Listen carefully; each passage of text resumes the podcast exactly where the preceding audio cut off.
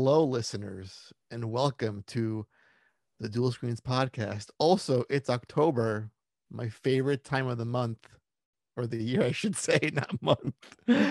Uh, I'm a little giddy today because October means we're doing horror games galore on the podcast. So we're promising four to maybe six weeks straight of horror game coverage on the podcast. And to kick things off, we have a game that looks bananas, bonkers, crazy, and it's out very soon. So joining us this week is Nath Hamley, developer of Chasing Static, a PS1 style psychological horror game coming to PC on October 14th. Nath, welcome to the show. How's it going, man? Hey, hey, it's going very well. Thanks. Uh, thanks for having me on. Good yeah, thank you. you. Thank you for kicking off our month long coverage of all things horror and spoopy. Uh, it's Happy a long, to. Happy to, yeah. I think it's Sounds like our, good. our third year doing this, and every time it's like, couldn't every single month be October? it's just such a magical, spooks. such a magical time of the year. Now, before we jump into things, can you believe that Silent Hill 2 just turned 20 years old recently? It's crazy. It's crazy. I, I feel old.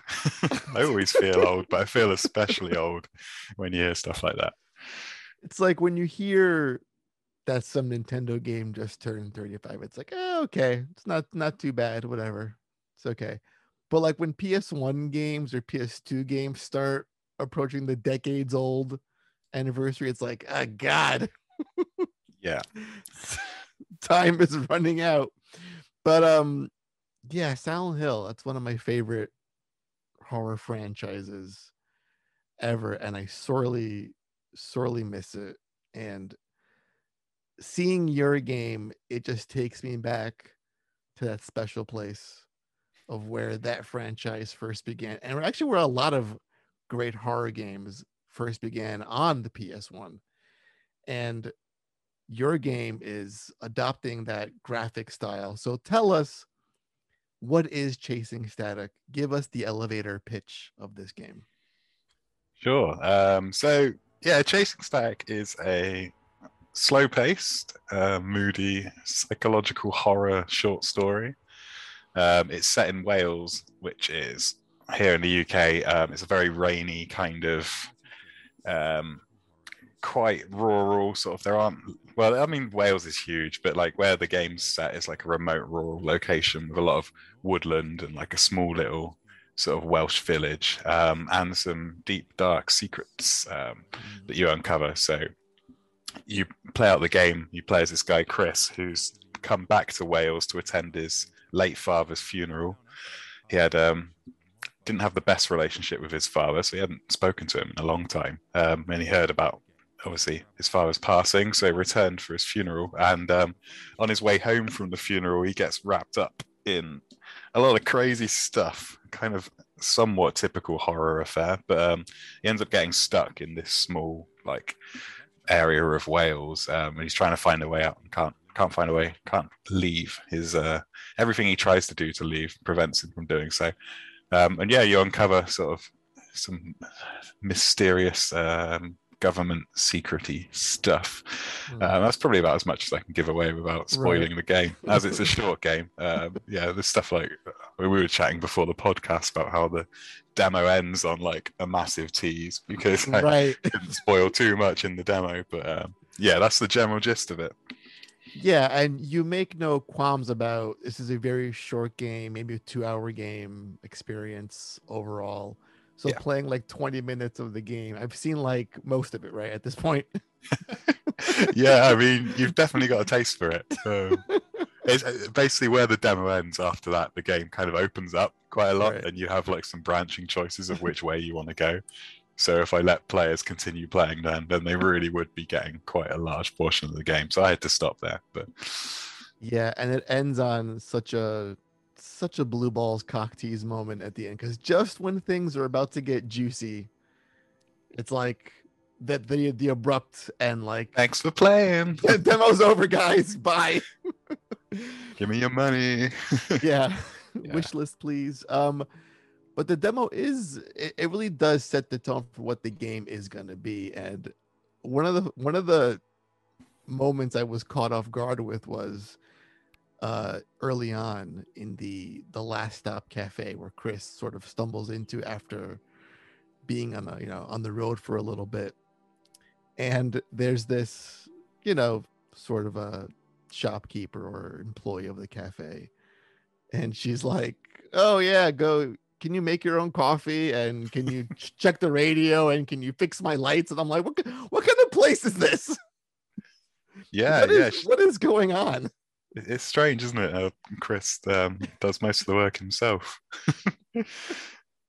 yeah. Um, yeah, we won't go too deep into that, but it also doubles up as a nice tutorial. So, you know. right i mean that's Yeah. like where you get like game mechanics i get it just it's funny how this guy just came out of the rain and is sort of lost and she's just like i'm wiping down these tables can you just go fend for yourself and also be a mechanic and i'm not Yep. going to pay you at all for your help but it Yeah. also it speaks to why i like these kind of games so much it's that sort of uncomfortable, awkward, like David Lynch style exchange between characters.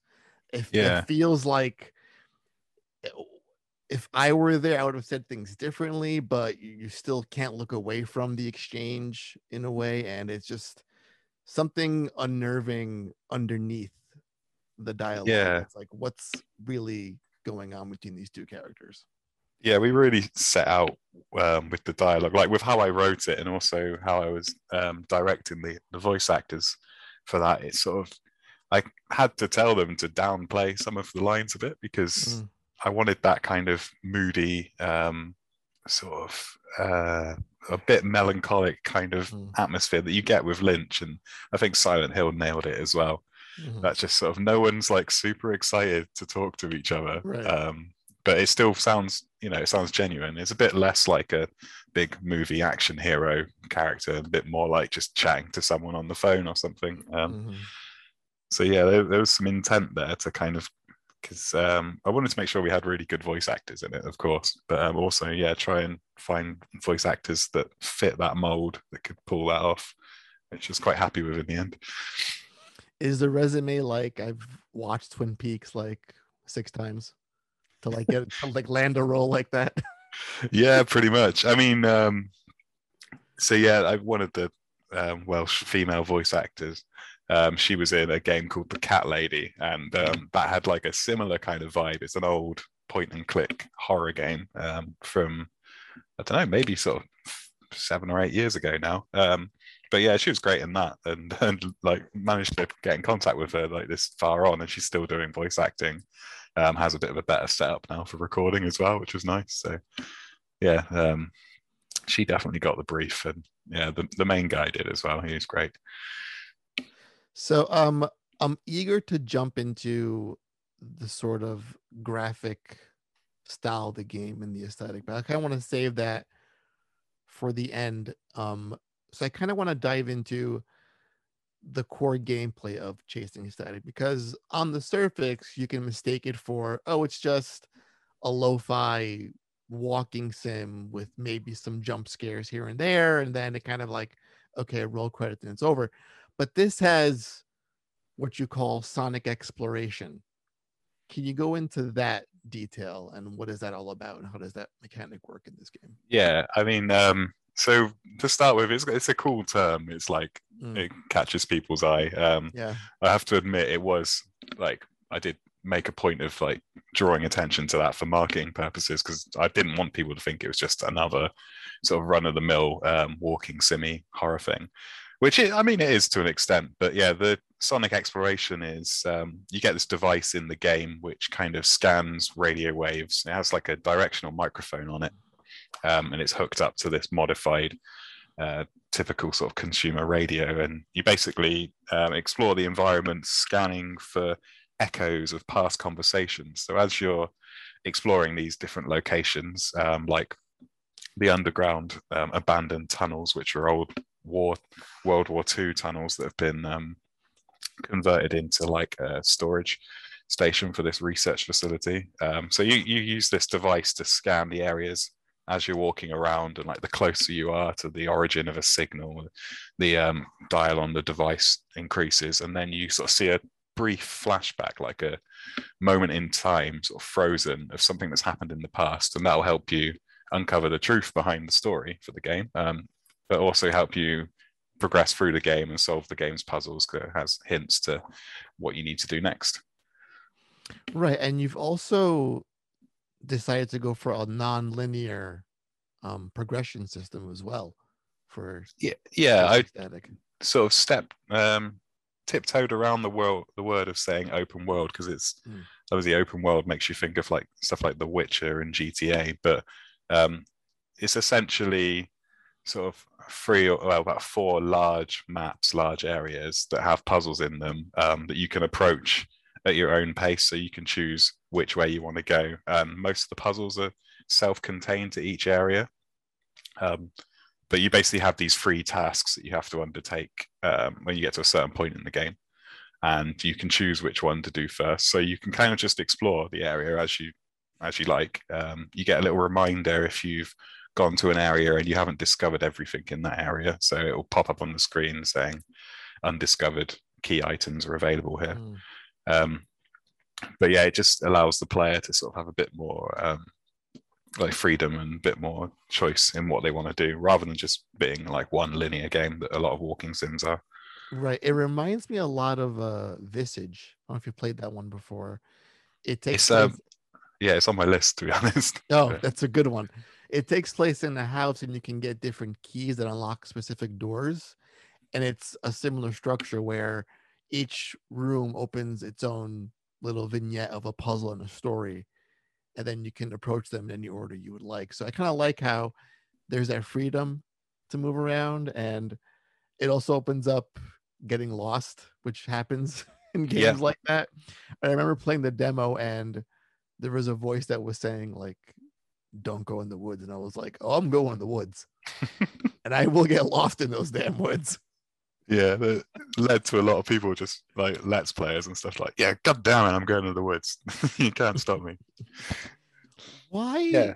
why limit this because you know the game is beautiful and it, it it's oozing atmosphere and knowing that it's going to be just two hours going in just shatters me completely why settle on a short story that only lasts for two hours when this could have been a much larger scale project what was the what's the the vision behind that So I just come off the back of a long game project. My last project, Guard Duty, was my first commercial game. Um, it's like a 2D pixel art point and click adventure.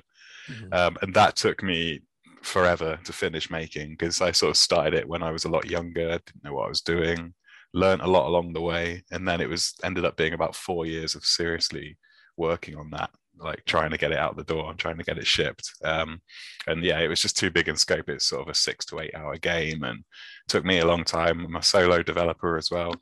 So yeah, I like to tell stories, but um, I decided after that that I want to try and tell sort of smaller, more intimate stories. Um, and also, yeah, be able to tell more of them. So, like, the really fun bit as a game developer is when you finally get to release it and people get to play it and you get to see reactions. And I think a lot of your learning and um, development as a developer is like watching people play it and learning about things that you did wrong or things that you could improve upon.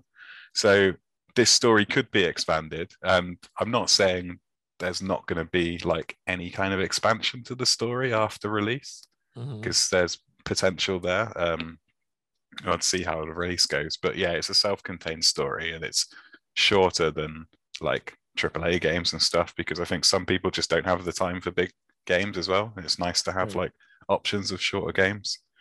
Um, and yeah, I've been saying it's two hours. Um, I think a lot of our testers took between sort of three to five hours, but obviously they're trying to test everything, trying to break everything.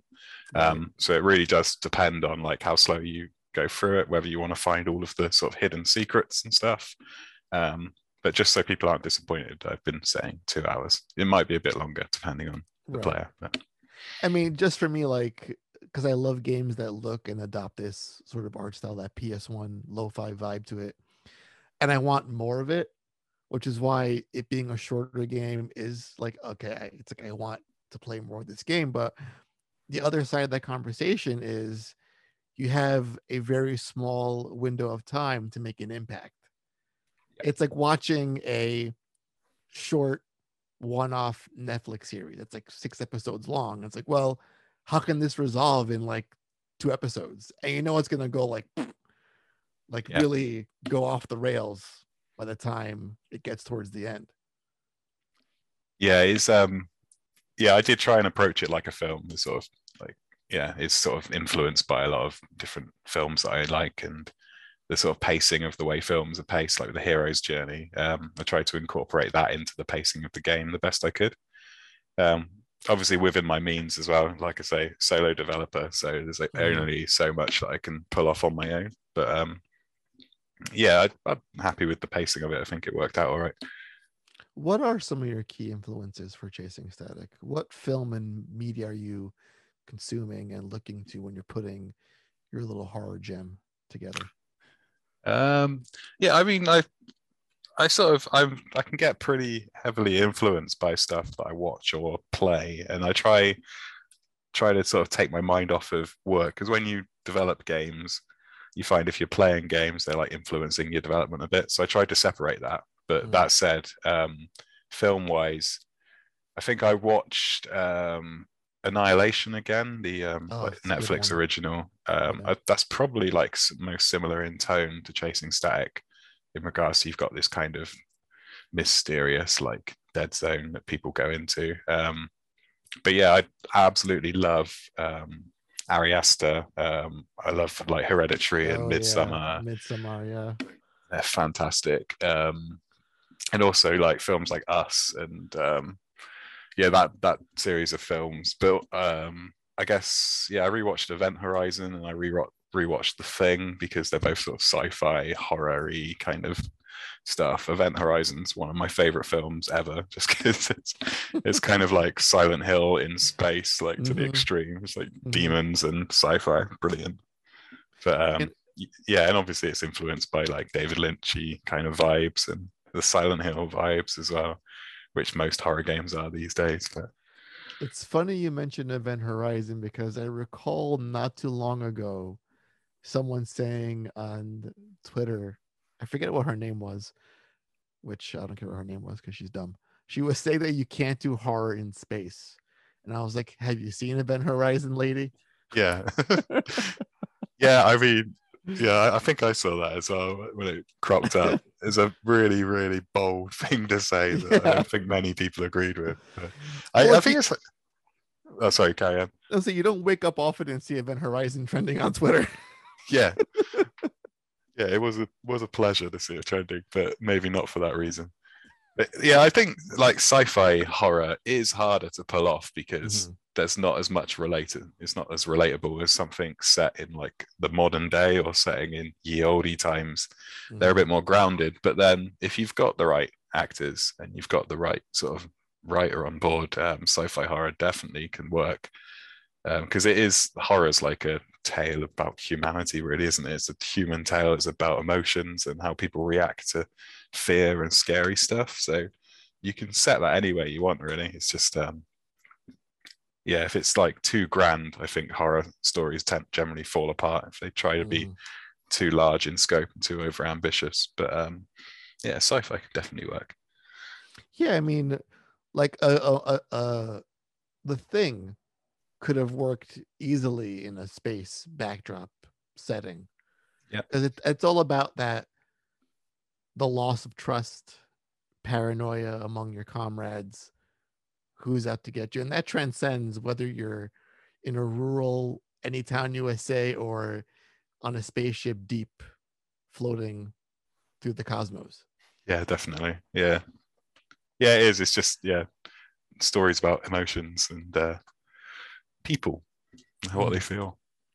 So I do want to jump into my favorite part of this game, and that's the look, the PS1 graphics because I feel from a young age I was consuming a lot of horror media. I had two older cousins who lived above me who every weekend would drag my ass upstairs and made me watch Nightmare on Elm Street and Child's Play and Slumber Party Massacre. Nice. At a, at a very tender, impressionable age. And that stuck with me as I got older. That went into playing games like Clock Tower, Silent Hill, Resident Evil, Parasite Eve, all these like amazing horror games. And seeing your game, it just takes me back to that special place when horror was just booming among big AAA game developers and publishers. What is it about this look, this visual style that's so accessible to horror? And why did you choose it for Chasing Static? Yeah, um, for me, I think horror works best. Um, I'm sure I've said this before in some sort of interview somewhere, but it's like horror is the fear of the unknown. It's like when things are hard to make out, like when you're walking around your house in the dark and you catch a shadow out the corner of your eye and you can't quite make out what it is, but the shape freaks you out because it like resembles something human and it moved a bit. It's like it hits you.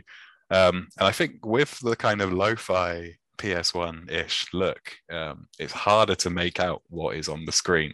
Um, and like because it's an intentional look as well, you can really sort of push that in with the art style, with the lighting, and um, and it's easier as well for like someone like me who doesn't have a big team of people. Um, it's a lot quicker for me to make like scenes in that style. Um, like I can do higher fidelity artwork. Um, I can do kind of fancy AAA ish stuff, but it just it would take me the same amount of time to make like the cafe and chasing static as it would to make i don't know uh, a car for a AAA game like mm-hmm. it's it, the scale is like completely different. So with the ps1 style not only does it help with the mood and the atmosphere and the horror look um, it's also like way quicker to do stuff. And i'm more interested in telling stories and making interactive experiences that still look nice um, than i am you know just spending months and months on really high fidelity stuff. Um, so yeah if, with chasing static if i want to have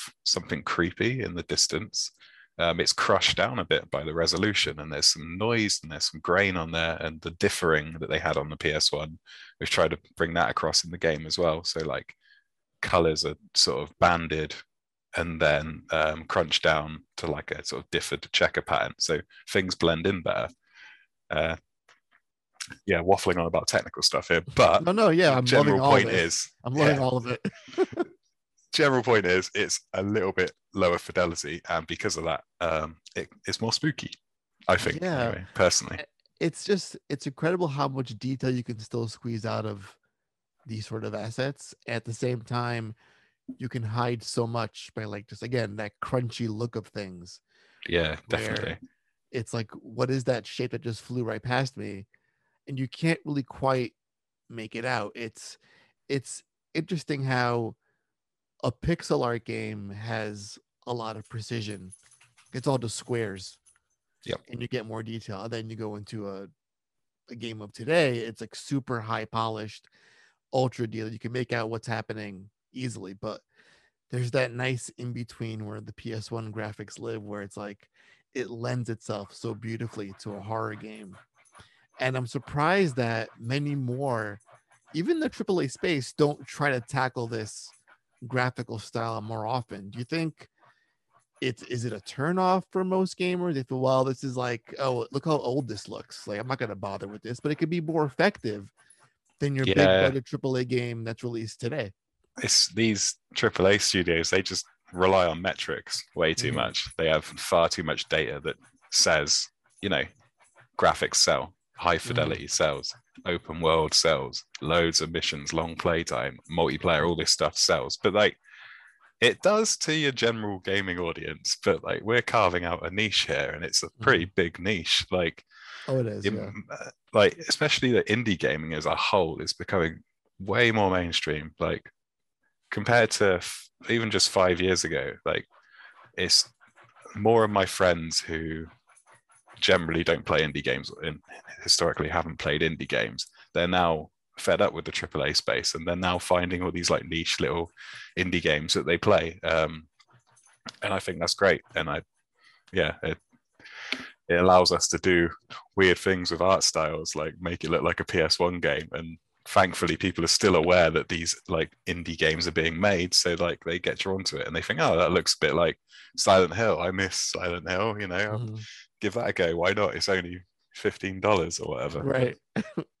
or sometimes even just free, like an itch. Yeah, exactly. Here's a whole game that you can play. And it's like, I can sit and watch a dev diary for the Dead Space remake and fawn over like, oh, it's got ray tracing and great lighting now, and it's like it's in 4K. And yes, I love that detail, but like having to choose between what is a more impactful horror experience, I would choose a PS1 kind of game any day over that because it just gives you so much more with a lot less. Yeah, I think it's similar to like old horror films being shot on like old, you know, 35 mil film or like mm. watching them on a VHS and stuff. Um, when you've got that kind of grain and that sort of um, dirt that comes through in the image, but it's as a result of like a technical limitation of the time, it feels a lot more authentic and less like someone trying to do something fancy and failing, and more like someone intentionally going for a mm. particular vibe and a particular style. Um, and yeah, I prefer it too. Um, I've been pretty disappointed with the modern horror like games. I've yet to play Resident Evil Village, um, mm. but the like Resi free remake uh, mm-hmm. didn't really tick the box for me. I didn't enjoy that much. The RE2 mm-hmm. remake was pretty good, but yeah, it's something I prefer the retro, I must say. Yeah, those are nice to go back to having the older games in the back of your mind. Like, oh, it's nice seeing how they've redone like the RPD station in a modern setting with modern assets and graphics and Definitely, all the bells yeah. and whistles. And you know, ditto for Dead Space or if we ever, we ever get like a Silent Hill remake at some point, God willing, years from now. Yeah. It's it's we have the reference point.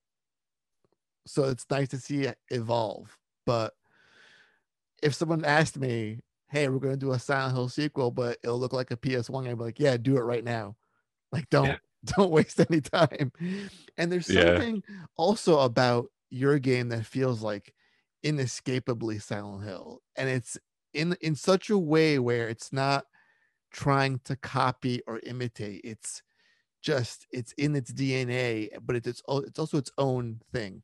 Like when you open that demo, you feel like there's the grain, and there's that somber kind of piano medley playing in the background. yeah, and it just it gets you like it's in your bones that little discomfort and fear and it's again what modern games can't quite get which is probably why they shy away from big budget horror games. And you find again resident evil dead space you're capitalizing on it's an older property so it's like hey fans who missed this for so long it's back again.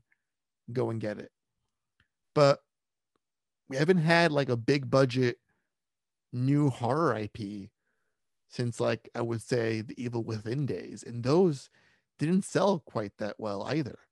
Yeah, I think I mean horror was obviously at a peak on PlayStation 2 era. Mm-hmm. Um, so many good horror games on PS2. It's like unreal. Like I still discover P- horror games on PS2 mm-hmm. that I just need to play. Um, but yeah, I think it is just it's been a risky genre for a while. I guess like there was that boom of YouTubers constantly playing horror games and making mm. like reactionary videos to them and a lot of horror was being put out in that point as well um, and i think that's kind of died out and therefore aaa are a bit more um, weary of doing it but i mean capcom seem to be doing quite well with the new resident mm. evil entries which is good to see um, konami well yeah least the said about konami the better but um but it's it's cool it just means there's space for indies to like chip in there. And yeah, Chasing Static has a Silent Hill vibe. Um, I'm a huge, huge Silent Hill fan. Like, I, absolutely love every one of the games, even the Mhm. Western developed games. They still Mhm. have something. They still have a bit of the DNA, and I like that. But um, yeah, so I tried to bring a bit of that across in the game. Not like like you said, it wasn't necessarily intentional. It's just those games had like peak horror game design for me. They really work. So I'm glad. It's good to hear that it comes across. Well, again, as someone that's played these games countless of times, it comes across so effortlessly. And it's like I understand what you're trying to do and come across, and it's it's a magical thing. Nice. And it makes me feel like I'm 20 years younger, which I can't thank you enough for. as I Excellent. just as I just turned like 39 the other day. That's what I like to hear. Well, yeah. Another member of the 30s club. I'm, I'm Right. 33, but yeah. Right. um, Oh dear I, God. I got a PlayStation pretty early when I was a kid. I was quite lucky. so you're releasing in two weeks. Yeah. What's what's that like for you? What's what's what's going through your mind at this point? This thing is like ready to go and be unleashed upon the world at the best time of the year. Yeah, it's it's really exciting. Um, we, it was a bit hit and miss whether or not we would, because we've been waiting for the console ports to get finished of the game. Because we were going to do a simultaneous release on all of the consoles and PC. Um, and yeah, there were some like a few technical hiccups with the console porting, um, and because of COVID, there were some issues with like translations and stuff got delayed a Mm. bit, and it got to the point where we had the translations implemented. The PC version had been fully tested, um, but the console porting wasn't finished, and we just decided that it's October. People they want some spooks. They've been waiting for this game for a long time, especially the people who played the demo on PC. Mhm. Um, so yeah, yeah, we're finally putting the game out on PC. Two weeks time. I'm really excited. Um, I hope people enjoy it. Um, it's the last game release I did was super stressful because they just are like it's something you spent the last two years or whatever working on, and finally you're releasing it. So it's really important, um, especially with Steam. It's super important to get day one right because if you can get like X amount of people to buy the game and review it on day one, um, then you're going to get fed into their algorithm, and then you're going to start cropping up on the front page of Steam and stuff. So um, there's a lot of pressure on it, but yeah, I'm really excited, really happy to get it out. Um, I'm happy with the game, which is quite a surprise. I'm normally a bit of a perfectionist, but um, Mm. I feel like I achieved what I set out to achieve with that game. Um, so yeah, just excited, really, I mostly. swear, I think indie game devs are like a bit of masochists because they go through all the stress and then they just do it all over again, time and time Yeah. again. yeah, I'm like very slowly starting the next project at the moment, and it's so intimidating because you know you've got to commit to that for the next at least two years, realistically. Mhm. Um, but hey, it's fun, and yeah, as long as Are people you- buy it, it pays the you- bills. Yeah. Are you staying in the same genre, same sort of graphical style for your next project, or maybe try Um, something else? so like i i i've tried loads of different things to be honest i've done a bunch of different art tests um because i had a bit of downtime whilst waiting for like porting and translations and stuff um and i just keep coming back to the fact that i love ps2 era survival horror games and ps1 era but i think Mm. ps2 era hit, hit the nail on the head um so i'm hoping to do something that is very traditionally a, a survival horror game Yes. so I've got some like basic Yes. combat working and stuff. Oh, I um, love it. it w- yeah, it won't be like super action orientated, but I want that Mhm. sort of survival element of like very very limited ammo, mostly melee weapons, like Mhm. really obscure puzzles that have like Mhm. notes jotted around that hint to the solution, um, and 3rd Mhm. person, of course. So fingers crossed, if all goes well, that's what I'll do if I can get like get my head in the game and stick to it. But if you need some extra funding, you let me know. I will throw my life savings at a PS2 type horror game nice life like- savings could come in yeah, handy. that like invokes the memory of like a Silent Hill 2 or Rule of Rose or a Haunting Ground or God, there's so many amazing ones on the PS2. It, it's it's uh, I mourn a little bit for the horror franchise, but thank you so much for keeping like the essence of it alive because yeah, when you talk about Twitch streamers who like and you know not to knock them down, but like feigning fear for you know your audience's sake. It gets a Yep. little tiresome after a while. Um and these kind of games know what real horror is all about. I sound so snobbish right now. Like these are the these are the great horror games. The ones that are like 20 years old. This is real horror. Like i'm gatekeeping horror. Um but seriously thank you for like really keeping these kind of horror games alive and if your next one is going to be in that vein like are we talking full on tank controls as well is that also the idea So I've um I've managed to kind of dodge that bullet a bit. It, it's it's fixed cameras and like um adapt. Have you ever played Silent Hill 2 with the they call them I think they call it 2D controls in Silent Hill 2. right There's Mhm. an alternate yeah. control scheme where it's relative to the camera. yeah it's like where um, you point the actual character moves in that direction Yeah, which is similar to more modern like AAA Mm. third person things. right But um, so yeah, I'm, I'm toying with that. Except um, I've managed to get around the problem where the character just walks the wrong direction when the camera changes. Um, so yeah, it's sort of similar to tank controls. It feels the same, but hopefully will be a bit more accessible. Um, Mhm. I love it. I love it. I should also send you a list of some obscure PS1 horror games I came across over the years, things that were only in Japan that I never knew existed until maybe like a year or two ago. awesome, yeah, yeah. Send them over. I've um, some some really good shit. Recently I heard that um, Mizzurna Falls has got an Yes. English fan translation. Yes. So, yeah, I did try and make my way through the Japanese version of that on my PlayStation Vita, but um, yeah, I only got so far, so I might Oh have to give the English one a go. You are a dedicated man. I love you for that. I I, Yeah. I, I I I tried that too. I just I couldn't do it. yeah, I, I didn't get far through it to be honest. Yeah, it was. Um, I felt like I was really missing out on something. I wonder what that was. it being all in Japanese. Hmm. It reminds me when I played Final Fantasy 12 for the first time. I got the import version, Oh yeah, but I had like the GameFAQs translation as I was Nice, playing nice. Uh, I did that with um, Metal Gear Acid on the PSP because the PSP came out in Japan about six months before the UK over here. God, what a what a what a fun little franchise the Acid series was. I I sort of miss it. Card based Yeah. Metal Gear title. Like what an idea. yeah, back when you could afford to do stuff like that without Right, it being a right. mobile game. Exactly.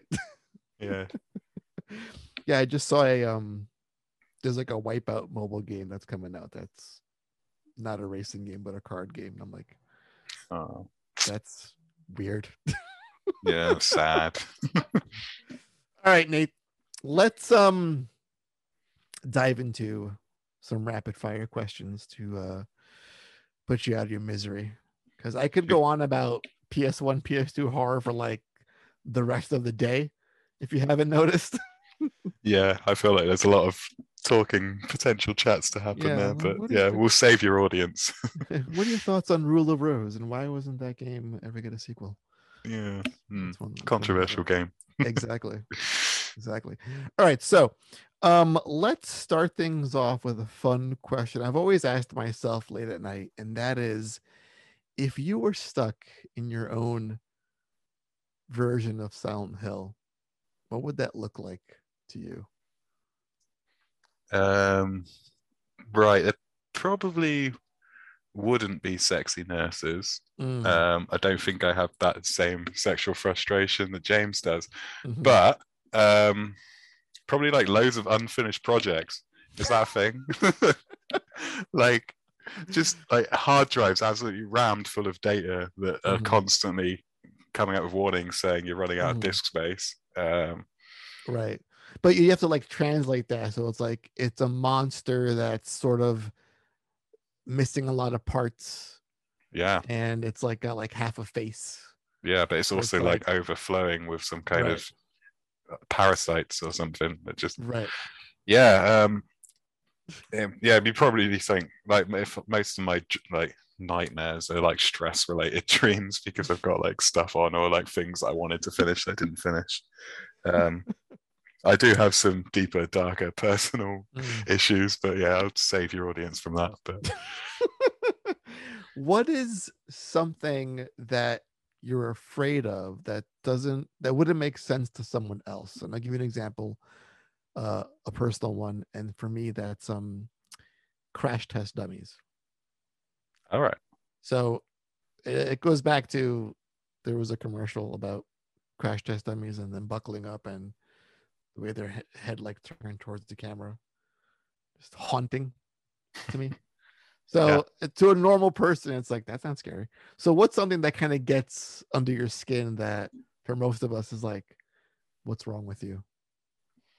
Um, What's your irrational fear? That's how we should put it. yeah. Um, I mean, one of them's kind of irrational, but I, I'm really claustrophobic. I really hate tight Mm. spaces, and it all Mhm. stems from when I was a kid. We were there was like this organized school trip to like an adventure like park thing where you like you did like mountain climbing and stuff. And we were really young, and we did this thing where we went down into these caves. And there was this one point where you had to like climb through a really small hole in a cave, and it was partially submerged underwater. And I really didn't want to do it. And I was forced by these teachers, genuinely pushed through this hole and dragged through the other side because that was where all the other kids were going. That was where we were going on this like walk through the caves or whatever. And it proper scarred me for life. Like I'm really claustrophobic now. So um, yeah, there's that. God.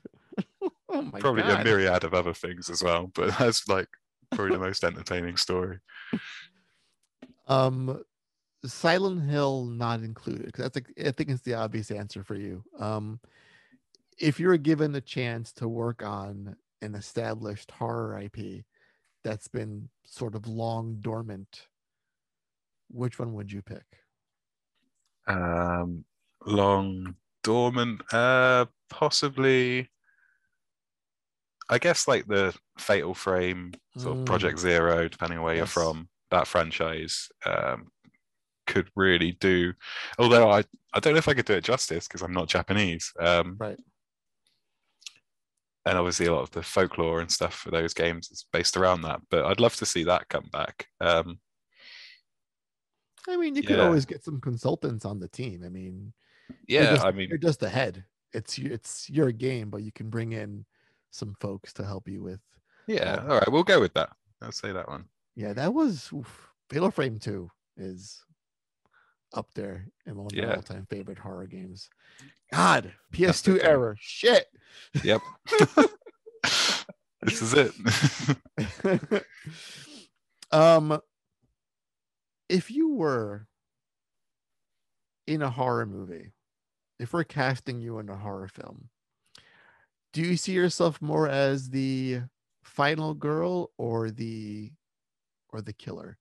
What does your temperament and personality fall between those two categories? um, I, I mean, yeah, I'm, I'm probably the, the final girl, I guess.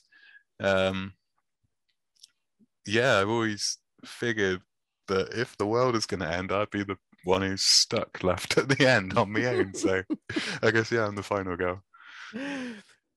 okay, so on that, who do you think who's your favorite final girl? Like we're th- we're talking like think about like uh Nancy from Nightmare on Elm Street or um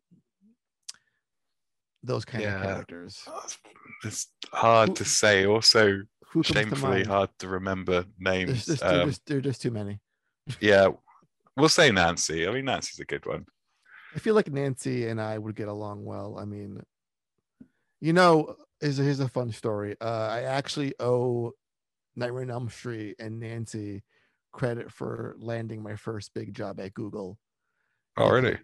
I think there was a question in like the 5,000 interview process about a film that you had watched recently and a character that relates to you in some way.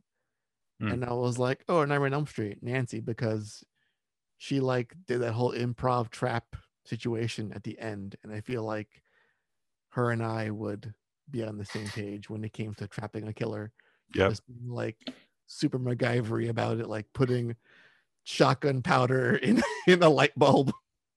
Yeah, yeah, it's relatable for me too. The whole adventure game scenario, like Mhm. combining your inventory items. Yeah. Sorry, big fan of adventure games as well. I know, I know. Those games are, are a lot of fun. Yeah, and that kind of bleeds into horror too, like the whole like combining shit. As long as it makes sense. Yep. For me. Like Yeah, I I mean- can't.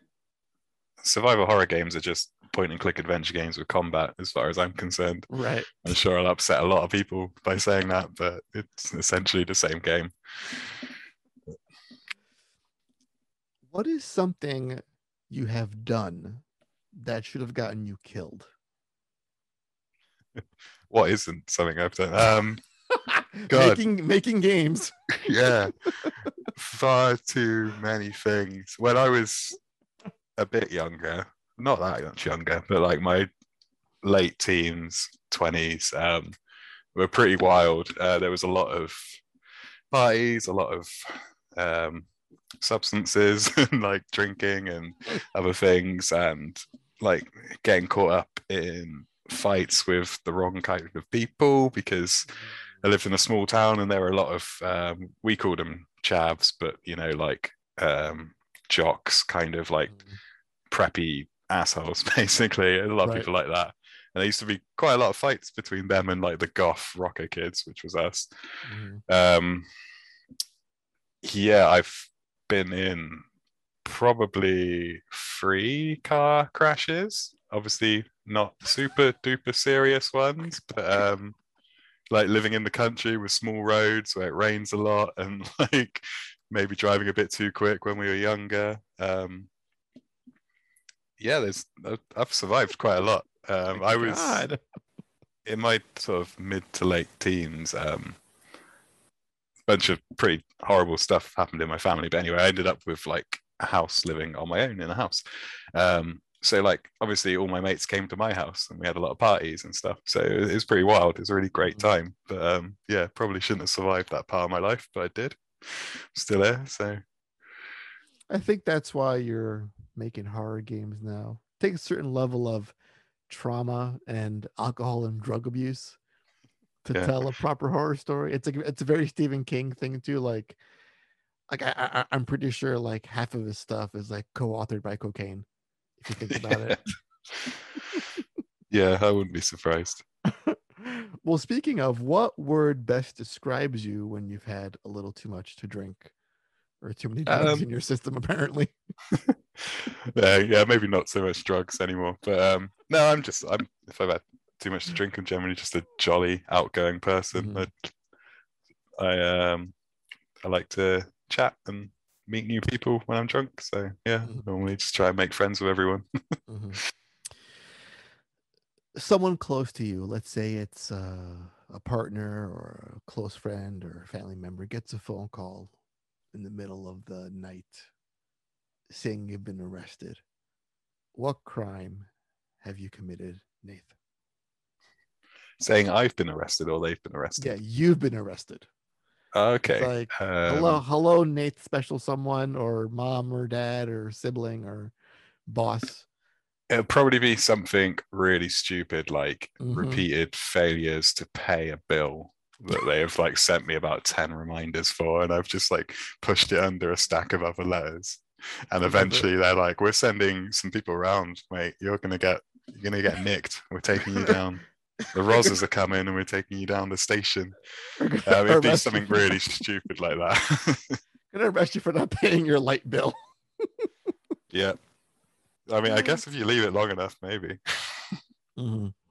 What is what is uh he's stealing all the electricity. Um what is uh a body part that you wouldn't mind losing?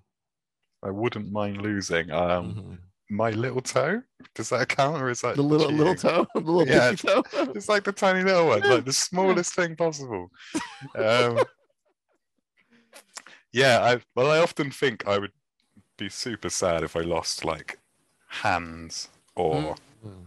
eye, hands, eyes, and ears, like stuff I used to draw, play guitar, listen to music, and like watch stuff. So pretty, pretty normal um response there. They're the things I wouldn't want to lose. So I guess like yeah, my toe or my foot maybe Mhm. if I had to Right. choose one. Let's say yeah. I think toe is too simple, so we'll go with the whole foot. Yeah. Okay. just to raise the stakes a little Chop. bit. See you later, foot. That's all right. I can get um, an artificial foot. You're gonna have a foot to make games. you Yeah. know? Yeah. Yeah. I'd spend all day sat down anyway. So Yeah. yeah. Um, would you rather have an exact clone of yourself or one million dollars tax free in cash? Ooh, um, that's really tricky. A million dollars is a lot of money, but a clone, Hmm. I don't know. I'd say the money, and then I would hire some Mhm. other creative people because I would Mhm. want a clone so they could like work with me on games and stuff. But Mhm. ultimately, I'm probably better off hiring other people because they would bring more to the table than just like an exact copy of myself. Right. Say you had a clone though. Do you think which which path do you think your life would go down? Like more of a romantic family comedy like a multiplicity or like a sci-fi horror like an imposter like a replicant? Wh- wh- What what what would you veer towards? Yeah, I, I don't know. I would try and be nice to the clone and treat them Mhm. well, Mhm. but then I don't know what they're thinking. Like, Would you trust your own clone? mm, no. Or would you think he'd be always out to replace you ultimately? Um, yeah, he he he probably have quite a big ego that is like he doesn't necessarily show all the time, but ultimately he wants to be the one that gets the credit for everything, which is why he makes games solo.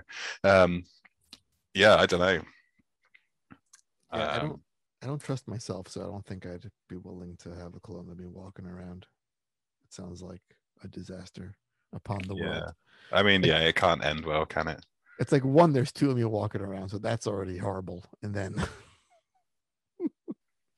Yeah, you'd have to do twice the amount of washing as well. Jesus, I didn't think about that. oh Yeah. god. You'd be constantly running out of pants. Yeah, that's true. Yeah. Yeah, no, we'll go with the money. The money's good.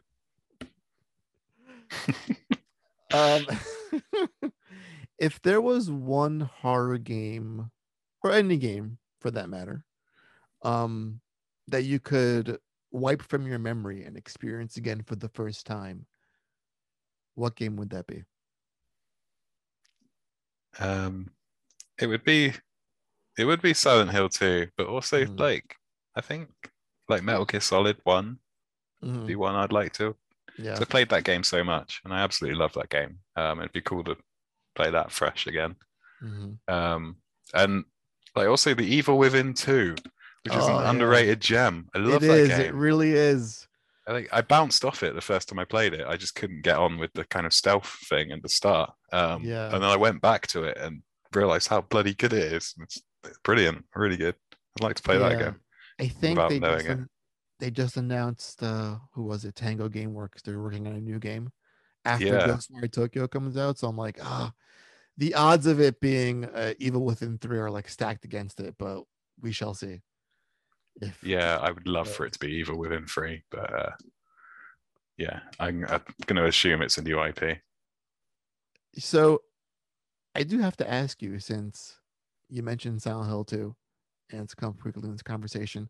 What was the first ending you got in that game? Um, I think it was the in water ending.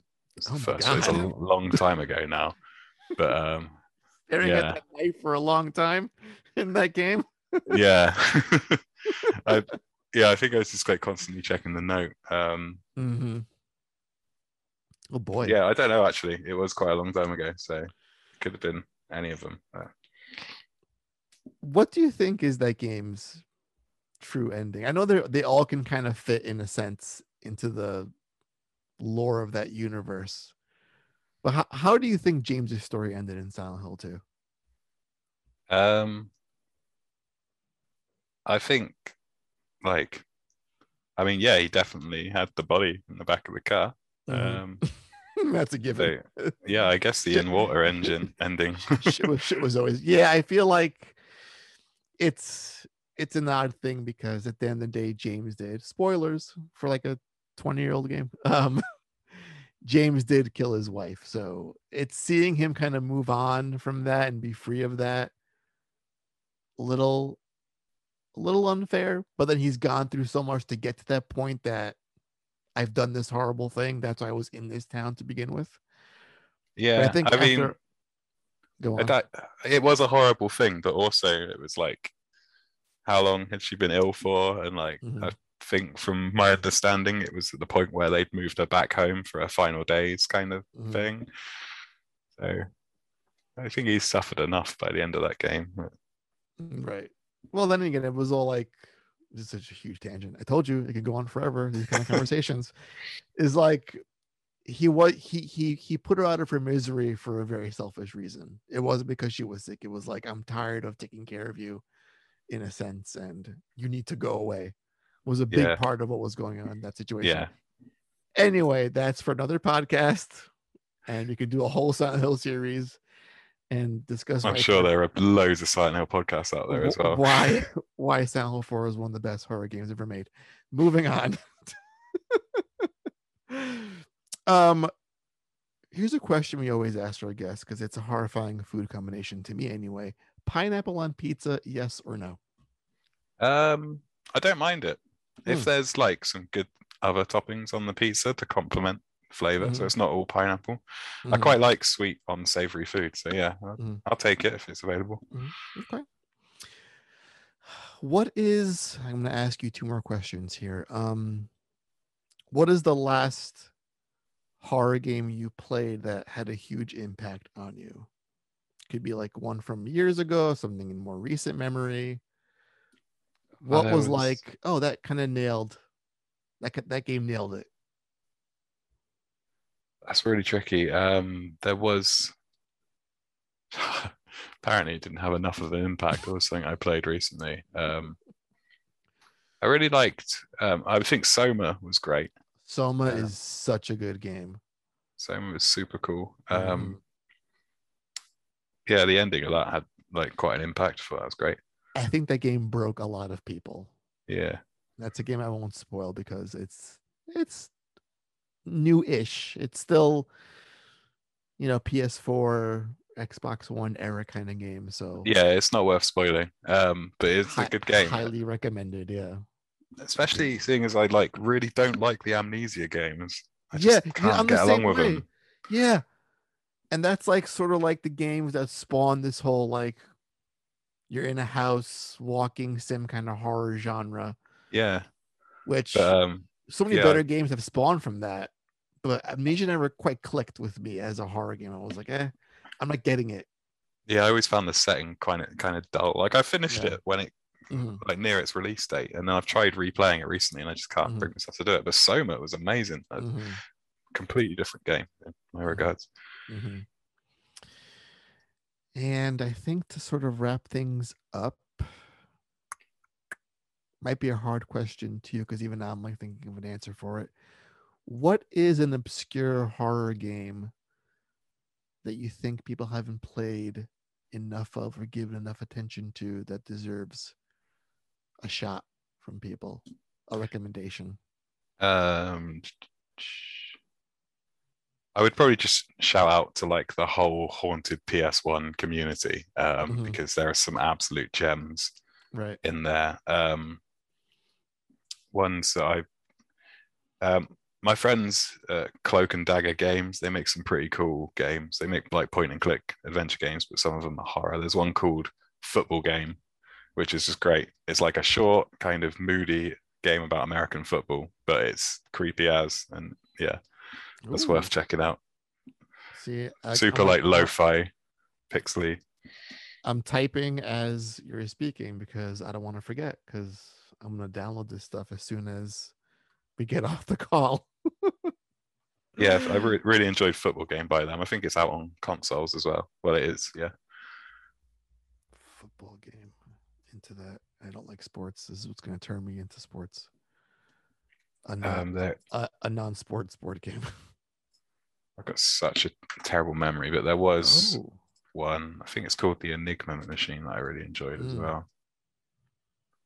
Oh, this game looks cool. It's like in a little school setting. It's like got some pixel art going on. Oh, I'm into this. Yeah, it's like if you're into like horror and David Lynch, that game is like Mm. ticks all the boxes. It's like really short, really slow, moody game, but loved And it. it only And- it only costs two dollars. yep. yeah, those guys they make some good cheap games. Ooh, there's a bundle for 16.15. I'm getting that. Gotta support the indie games, folks. All right. Nate, thank you so much for joining us on Thank you. this wild ride of horror this week, the first of many to come. Before we say our goodbyes, where can we find more about you, Headware Games, Chasing Static? Give us the whole PR marketing spiel right now. Yeah, you can find my website at headwaregames.com. Um, so you go there and it's got some information about Chasing Static and my previous game. Um, you can follow me on Twitter at Headware Games and uh, Instagram and Facebook too, which I don't really post on. So yeah, just follow me on Twitter and you'll get the up to date news on whatever I'm working on at the time, which is sometimes shots of the ne- new project. So if you want to follow along, you might get to see what I'm working on next. All right. And what what's the what's the cost again for Chasing Static? I'm just curious.